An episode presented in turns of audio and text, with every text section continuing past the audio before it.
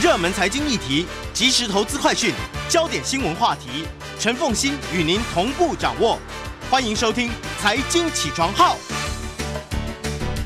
Hello，各位听众朋友，大家早安，欢迎收听。呃，我是今天的代班主持人，我是叶芷娟。先自我介绍一下，我平常是在呃 News 九八礼拜一早上九点的世界一把抓的节目现场为大家服务。那这三天，今天、明天跟后天会由我来帮凤馨姐来代班，那请大家多多支持喽。好，这个时间呢，我们需要来讨论的是国际相关的一些新闻。我现在介绍一下，呃，我今天请到现场是淡江大学国际事务与战略研究所副教授李大中教授，早安。嗯，主持人好，各位观众、各位听众，大家早。好嘞，今天呢讲到了国际情势，或者说我们现在我们财经呃的相关的投资朋友最关心的，应该是土耳其大选。怎么说呢？我先来讲这个是土耳其大选，因为现在看起来。还有一点焦灼，以至于目前它的股汇是有一点双杀的一个状况。我先来就股汇的状况跟大家报告一下。如果以土耳其里拉对美元来说，是下跌了百分之零点百分之零点四哦，是报一十九点六六三二里拉。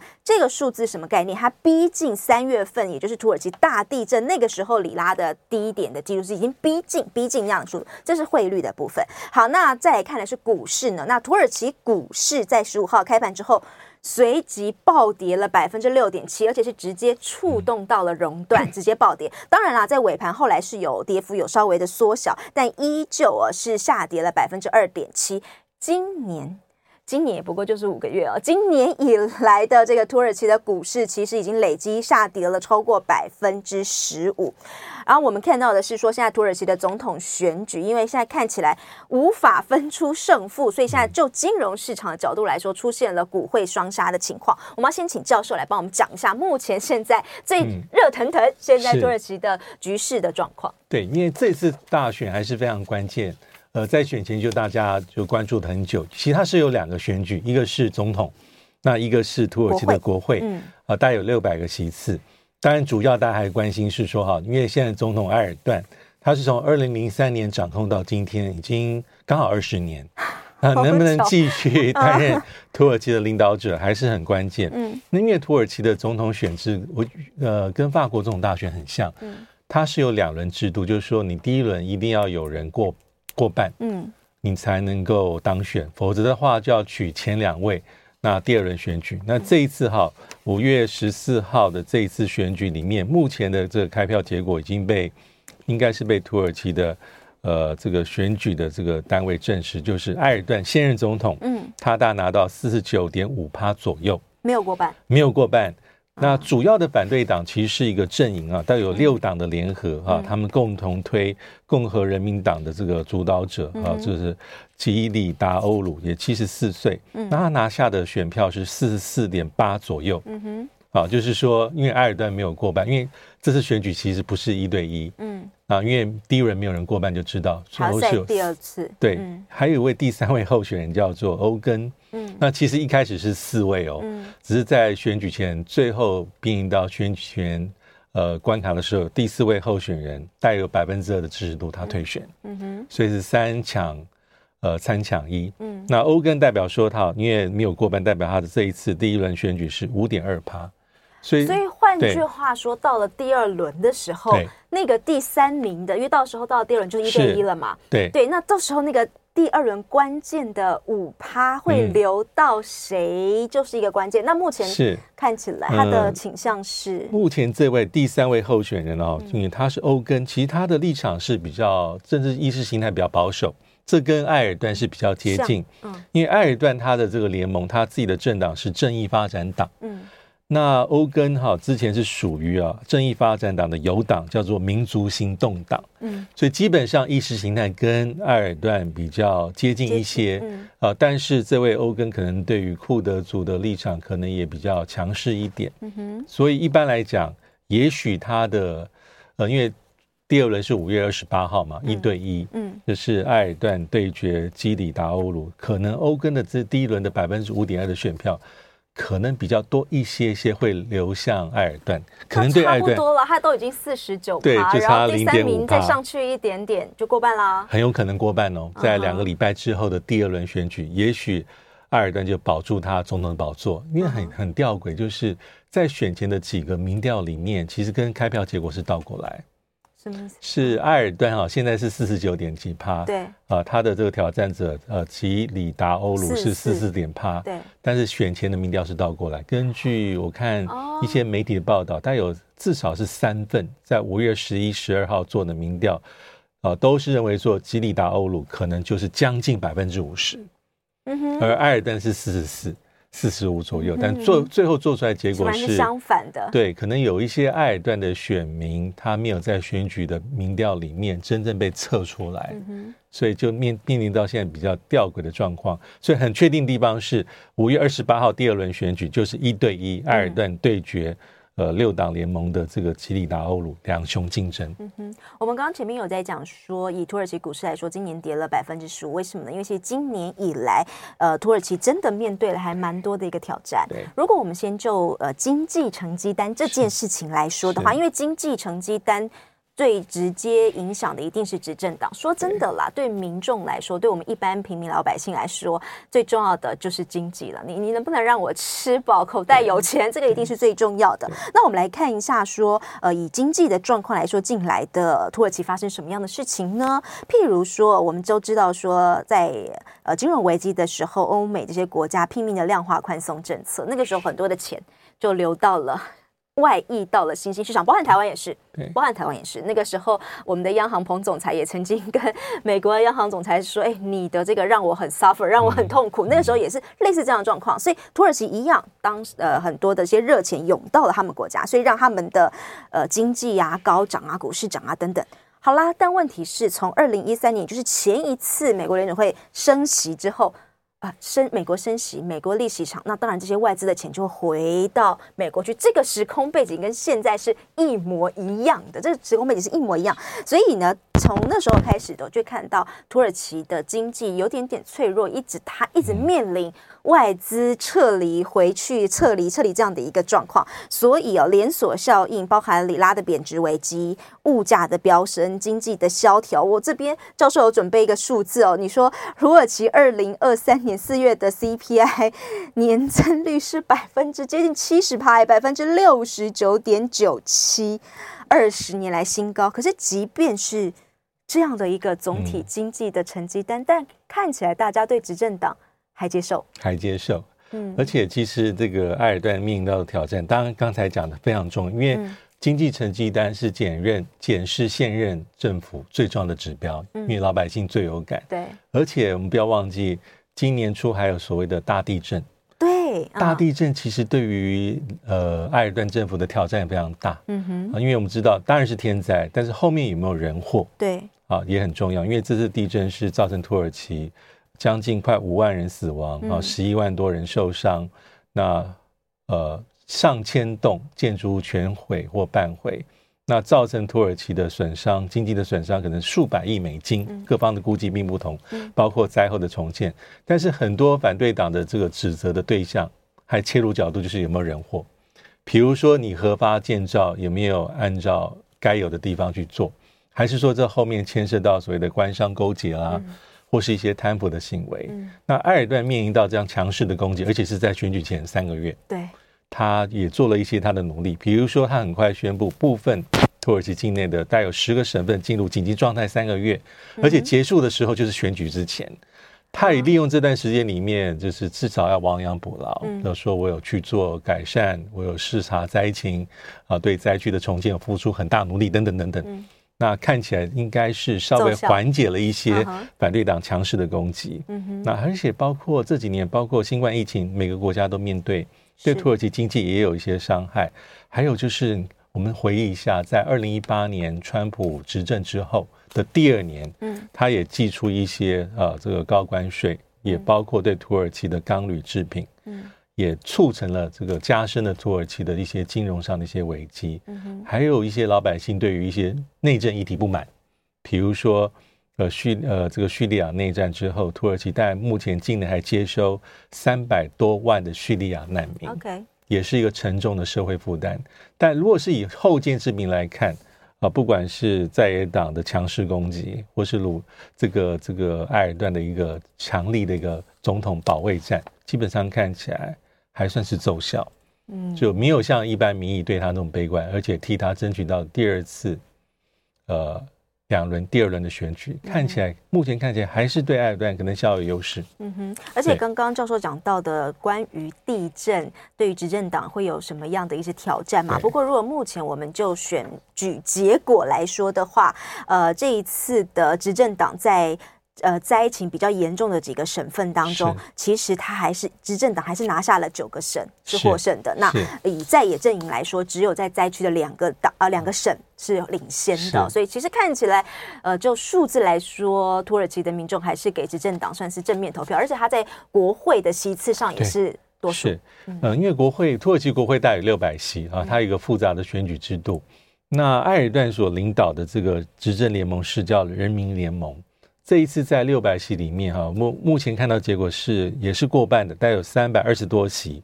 因为上一次在二零一八年的呃国会选举里面，埃尔段的联盟是拿下三四四，都是过半啊，都是过半。但国会也非常重要，因为即便是我们知道土耳其，呃，在埃尔段执政时期，一开始还是议会内阁制，他是总理，总理是实权。但是经过二零一七年修宪公投，把它改为总统制，好，所以二零一八年艾尔段胜过一次，那这一次哈，应该看起来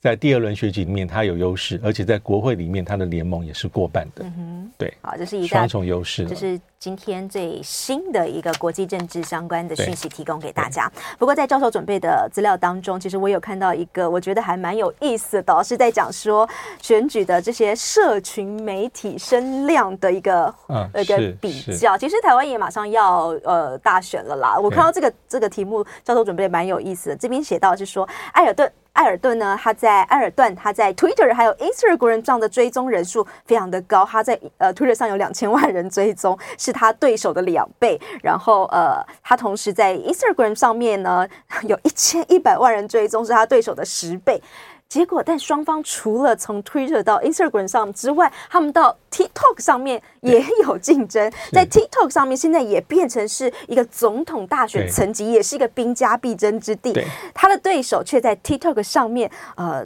上传了非常多的短影音，然后什么相关的一些谈话的影音，然后让他的追踪人数快速增加，然后超越了艾尔顿。他的对手的呃 TikTok 上面的追踪人数有七十万。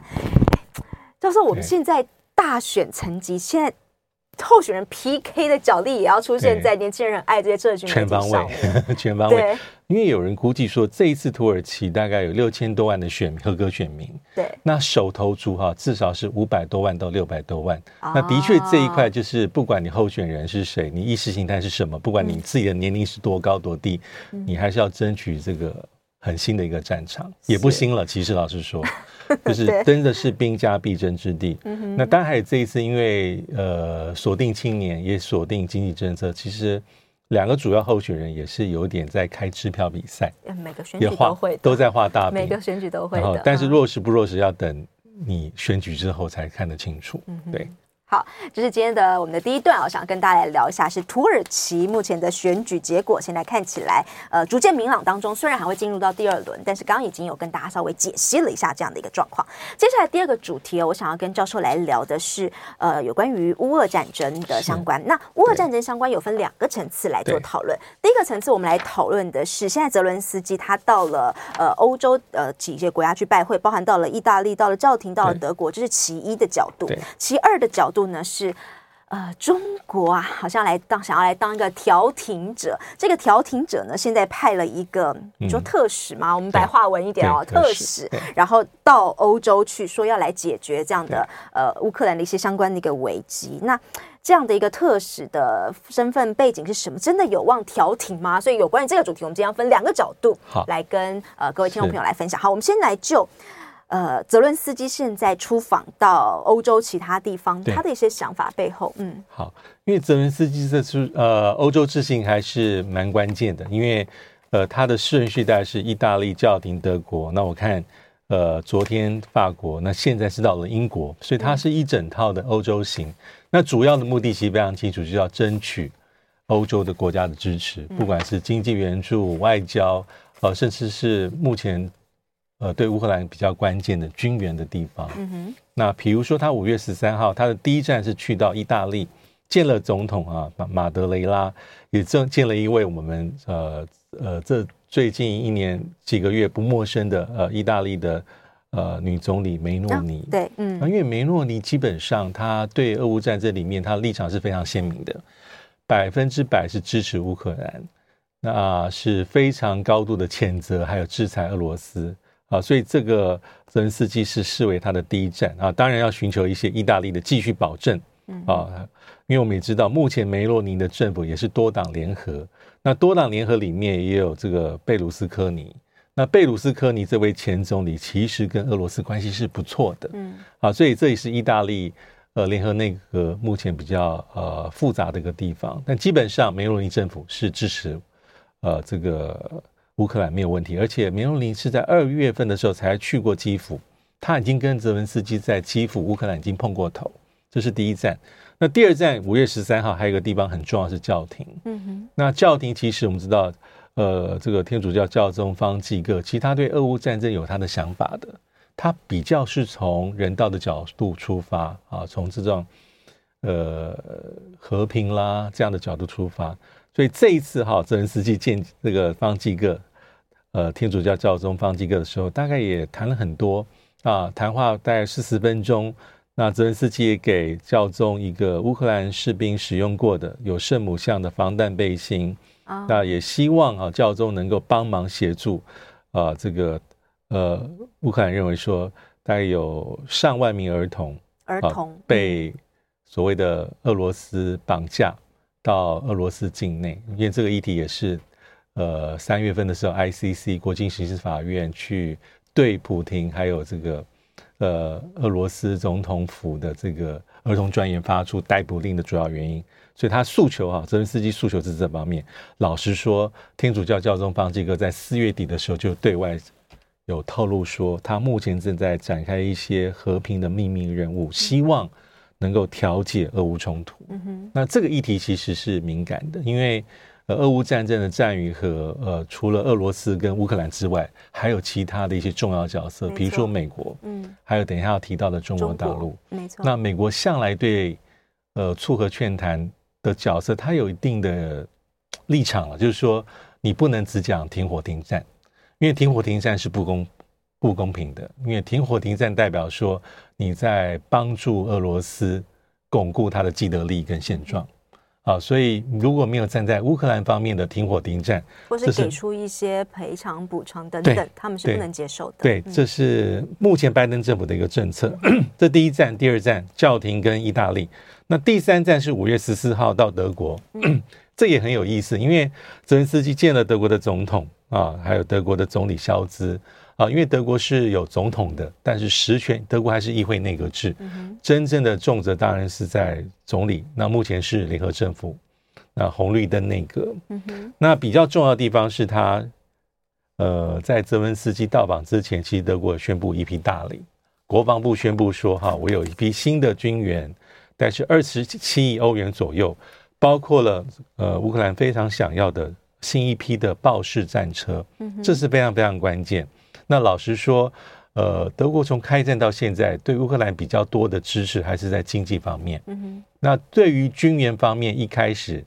德国是比较谨慎小心。所以，我们回忆一下去年的新闻，其实非常有趣。有一段时间里面，乌克兰是抱怨那年说给的太少又太慢，像瓜牛一样。对。我想要的主战车不给，因为主战车豹二战车是在今年年初德国才慢慢开绿灯，也是在北约跟美国的压力之下。嗯所以这次德国国防部在泽连斯基出访之前是给了大礼，而且很有意思的地方是，呃，泽连斯基在这一战时候哈，他提出了所谓十点的和平方案的诉求，嗯哼就是把乌克兰立场，我是第一次听到讲这么详细、具体。非常具体跟具体，十点的具体，对，也许可以待会再说。那补充一下，那昨天到法国，当然是见了马克宏，嗯，因为马克宏对于法国的立场，基本上在过去给大家印象是，他是比较支持有政治解决，嗯，当然还是支持乌克兰，但是马克宏法国立场在俄乌战争爆发之前，其实马克宏做的就是穿梭外交，对，但最后也惹得身上很多灰。但有些，比如说坚定支持乌克兰的一些国家，就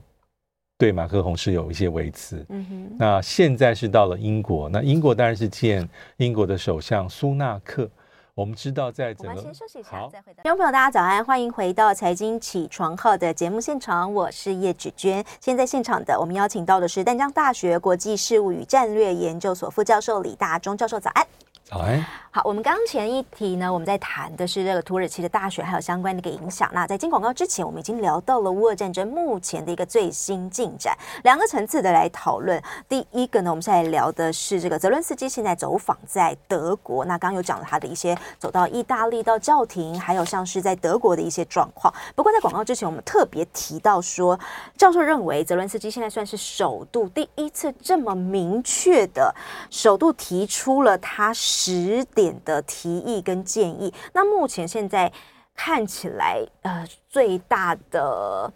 双方的争执点，嗯哼，走到和谈政治解决，到底有没有望？是，我觉得，嗯、呃，我没有到那么乐观哈，因为我们看这一次泽连斯基提的十点提议哈，嗯，我们也可以对比一下，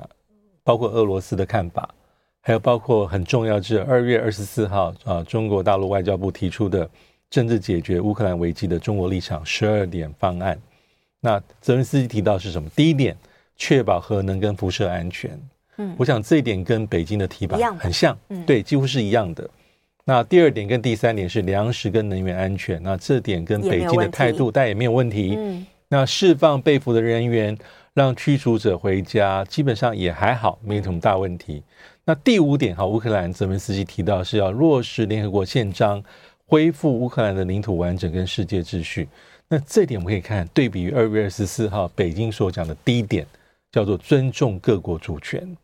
的提法还是有点不同。因为北京讲的是尊重各国主权，按照联合国宪章跟国际法基本原则，领土独立、领土完整、主权独立。但泽连斯基讲的是说要恢复乌克兰的领土完整，意思是说。呃，按照乌克兰对照他这一年多来的讲法，大概都是说要恢复到过去啊，一九九一年九零代初的所谓的乌克兰的疆界。意思是说，不只是这次战争之后俄罗斯所拿下的领土，甚至包括直指克里米亚，二零一四年都应该成为恢复成乌克兰的一部分。那这一点其实是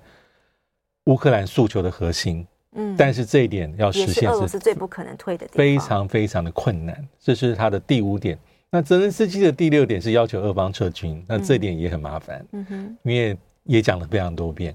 要求俄罗斯撤军。他甚至有时候会认为说，国际之间的一些促和劝谈或者停火停战要求，如果没有提到俄罗斯撤军，基本上就是不站在被侵略方乌克兰立场上讲话，是不公不义的。所以第六点，俄罗斯要撤军、停止敌对行动，也是核心的诉求。泽连斯基，但实现的难度非常的高。那第七点是叫做重建正义。那这点其实有点对应到呃之前北京所提的十二点这个方案里面的最后一项，呃，就是要去做推动战后重建。而且当时的看法，外界会认为说，北京希望凸显战后重建呃中国大陆所扮演的正面角色。可这一点，泽文斯基讲的是重建正义，我觉得他有点暗示是说要你赔偿，要赔偿。那这一点其实我记得乌克兰也不是第一次提，那在国际之间也有些案例，比如说呃九零年代这个波呃第一次波安战争哈呃伊拉克呃入侵科威特，在一九九一年初哈当联军发动攻击，然后把伊拉克的这个部队逐出科威特之后，其实联合国有些对伊伊拉克的制裁，就是要用你的一些石油输出的一些收益，去赔偿当时发动战争对科威特造成的损害，包括经济，包括环境。那这点在国际间是有些先例的。那所以泽连斯基就说要做重建正义。第八是生态，呃，反对生态灭绝。第九是防止事态升级。最后就是宣布战争结束。我觉得这里面哈，真正关键的就是。为什么会对俄乌战争短期之内结束？我没有那么乐观的原因，就是我觉得卡在一个主权跟领土。嗯，目前看起来你很难相信普廷会把到手的土地已经在嘴边的肉再吐回去，不容易耶，真的不容易。嗯、而且这也关乎到呃，普廷发动战争，你的国内的诉求，嗯、还有你统治的正当性。那泽文斯基方面，其实他讲过非常多次。当然，我们可以说这是表面上的姿态，还是有谈判空间。嗯、但因为他们讲过非常多次，就是寸土不让了啊，所以在这方面几乎是没有太多的一个灰色地带或重合空间，所以我觉得比较困难。那所以说，呃，之前在节目中也讨论过，像巴赫穆特这个战役，现在看起来俄乌克兰是有些进展。那很多人都说。呃，在战场上的加码和双方投入的激烈，是为了铺陈呃日后在谈判桌上的一些筹码，但我觉得。这也是观察的呃指标之一，嗯，但我还是没有那么的。可是如果讲到这件事情的话，我们接下来要来讨论的是，呃，中国派出了一个，我们也可以说是特使也好，是调停人人也好啊。嗯、我们这次派了一个呃李辉，对。那这个的背后的意义前提要先给大家的是，他是呃俄罗斯发动战争以来，中国访问乌克兰最高层级的一个官员。是好，而且他现在出访的这个时机点，其实就像刚刚教授讲，他刚好碰到了乌克兰现在正在准备展开一个备受期待的一个反攻行动，想要来夺回一些被俄罗斯占领的一个领土。他出访的时机刚好是踩在这样的一个时机点上，所以中国现在派出这样的一个特使，我们应该怎么样看待他呢？对，呃，我觉得第一个是派出这个特使哈，其实是他呃北京，因为我们知道这个。呃，习近平跟泽连斯基是在四月二十六号有一个非常重要的电话，因为外界猜测非常久。嗯，那这个电话呃结束之后，其实根据中国大陆官方的讯息，就是有特别提到说会派遣欧亚事务特别代表，嗯哼，去欧洲，包括乌克兰在内，要进行一些斡旋的工作。那的确，现在五月十二号所公布的状况，因为五月十二号公布，五月十五号开始，呃，中国大陆的。欧亚事务特别代表李辉就要走访欧洲，里面因为你要做战争的调停，我们通常在讲穿梭外交，对，或是斡旋者第三方，一定会去乌克兰跟俄罗斯，但不止而已，不止如此。就像刚才主持人所提到，他也去要去波兰、法国跟德国这些重要跟乌克兰战争、俄乌战争相关的重要国家。所以李辉这样的人选就非常重要，因为在二十六号电话。通电之后已经预告，那很快其实没有几天，这个动作就出来。其实它是一个一系列的，从二月二十四号那十二点方案开始，然后三月份去俄罗斯啊，习近平见了普京，很高规格的一个访问，然后四月二十六号实现了所谓的通电，然后五月十二号宣布要派特使。那我觉得重点是李辉，为什么会挑选李辉？对啊，他的背景。李辉一般还是会认为说他就是所谓的俄罗斯通，或是在俄罗斯之前这个苏联通、俄国通。嗯，因为他的工作资历里面可以看到，他是中国驻俄国大使，是，而且在这个冷战没有结束之前，是苏联东欧司的科员。嗯，呃，还有驻中国大陆驻苏联的这个大使馆的，从随员做起。嗯，呃，二秘、三秘、二秘。啊，之后又干过苏联东欧司的这个二秘副处长一秘，嗯、哼然后最后又做到这个中国大陆驻俄罗斯呃大使馆的一秘，嗯，啊，这个重要工作最重要的资历是零九年到二零一九年，将近十年的时间是中国大陆驻俄罗斯的大使，嗯，这是很关键，而且十年，十年，所以他所有的嗯，真的是他的。呃，外交的工作跟生涯很大部分是跟环绕在俄罗斯相关。嗯哼，啊，所以这个派遣，我觉得它有重要的意义的。嗯哼，它是一系列的一个呃一个铺陈啊，一个中国大陆的外交动作。但我觉得这只是刚开始，这只是刚开始而已。要达到一个效果，它的变数太大，也要看美国的反应。我觉得美国反应基本上是比四月二十六号。泽连斯基跟习近平通电之后，稍微缓和一些些，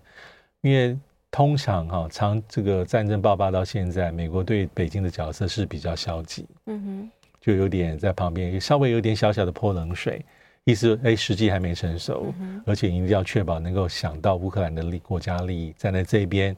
啊，你不能偏袒俄罗斯等等等的去这样看。嗯哼，好，所以我觉得这是一个很重要的观察点。可是，教授，我能不能说，至少到目前，从一开始的通电话，嗯、而且那个时候，我记得泽伦斯基在 Twitter 上，他还有评论说，这一次跟习近平通电话内容，他说时间虽然很长，但是很有意义，这是泽伦斯基他的说法。好，那我可不可以解读说，从一系列刚刚你说的通电话，到现在派了一个俄国通的特使、嗯、啊，到欧洲去走访，试出来的那个感觉就是。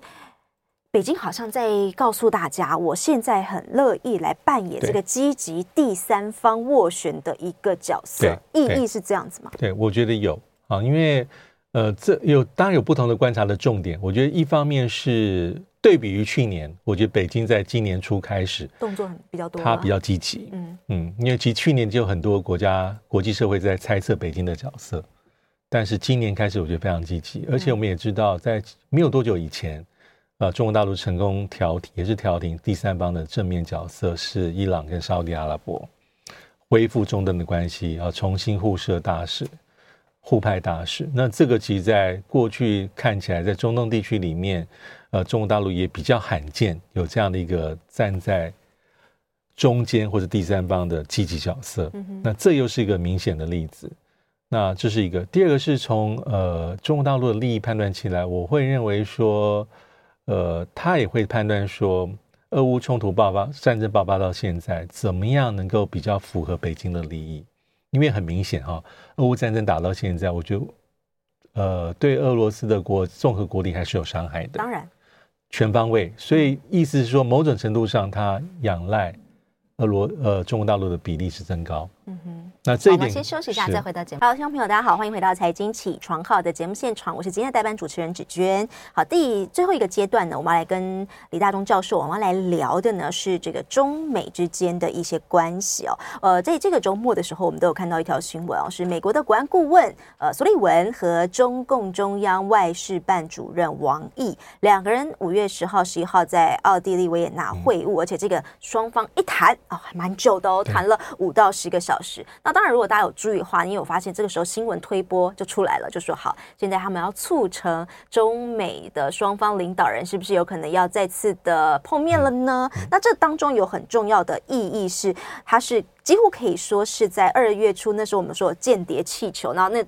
事情一出来之后，双方的关系急动。那我们也可以说，这几乎是从间谍气球事件急双方关系急动之后，首度可以看到高层的官员有这样的直接的对话。教授怎么样看？八到十个小时，真的有谈出什么样实质的意义在里头吗？是因为第一个是这个消息对外界来讲还是意外的啊，可见在事件是还是比较保密跟低调。那谈谈的时间可能会超过十小时以上，当然包括其中的口译的时间。那在这一次见面之前，因为它应该是二月气球事件到现在最高层的美中之间的一个会晤了，而且是对话。那五月八号时候，呃，中国大陆的秦刚外长有见到美国驻中呃大使伯恩斯，那可能是一个小小的讯号，但更重要应该就是这一次没错。那我觉得重点是什么？重点是。呃，如果回面，呃，王毅跟这个苏利文他们是一个对话的窗口之一。那王毅之前当然是杨洁篪，我们看一看过去哈，呃，杨洁篪跟苏利文，呃，他们曾经在罗马、布鲁塞尔跟苏黎世、瑞士碰头过。那这是一个很重要的管道，碰头之后，大概有种可能性就会促成，比如说拜习在过去的五次通电。还有包括，我记得有一次是视讯，所以这样的通话管道能不能把美中关系再接回来，就是一个判断重点啊。因为从气球事件之后，老实说，呃，中国大陆态度也比较强势，对啊，因为他会呃抱怨美国说，你因为内部的政治氛围这么轻易的中断，原本其实因为这布林肯去中国大陆访问是程序去年好不容易的拜席实体会晤啊，G20 算是在。第三地在印尼，但是我们可以看到，这现在是美中关系的写照。美中领导人有多久没有互相到对方国家境内碰头？没有，从二零一七年年底年底之后，当时还是川普，之后没有。那 G20 这一次是在第三地哦，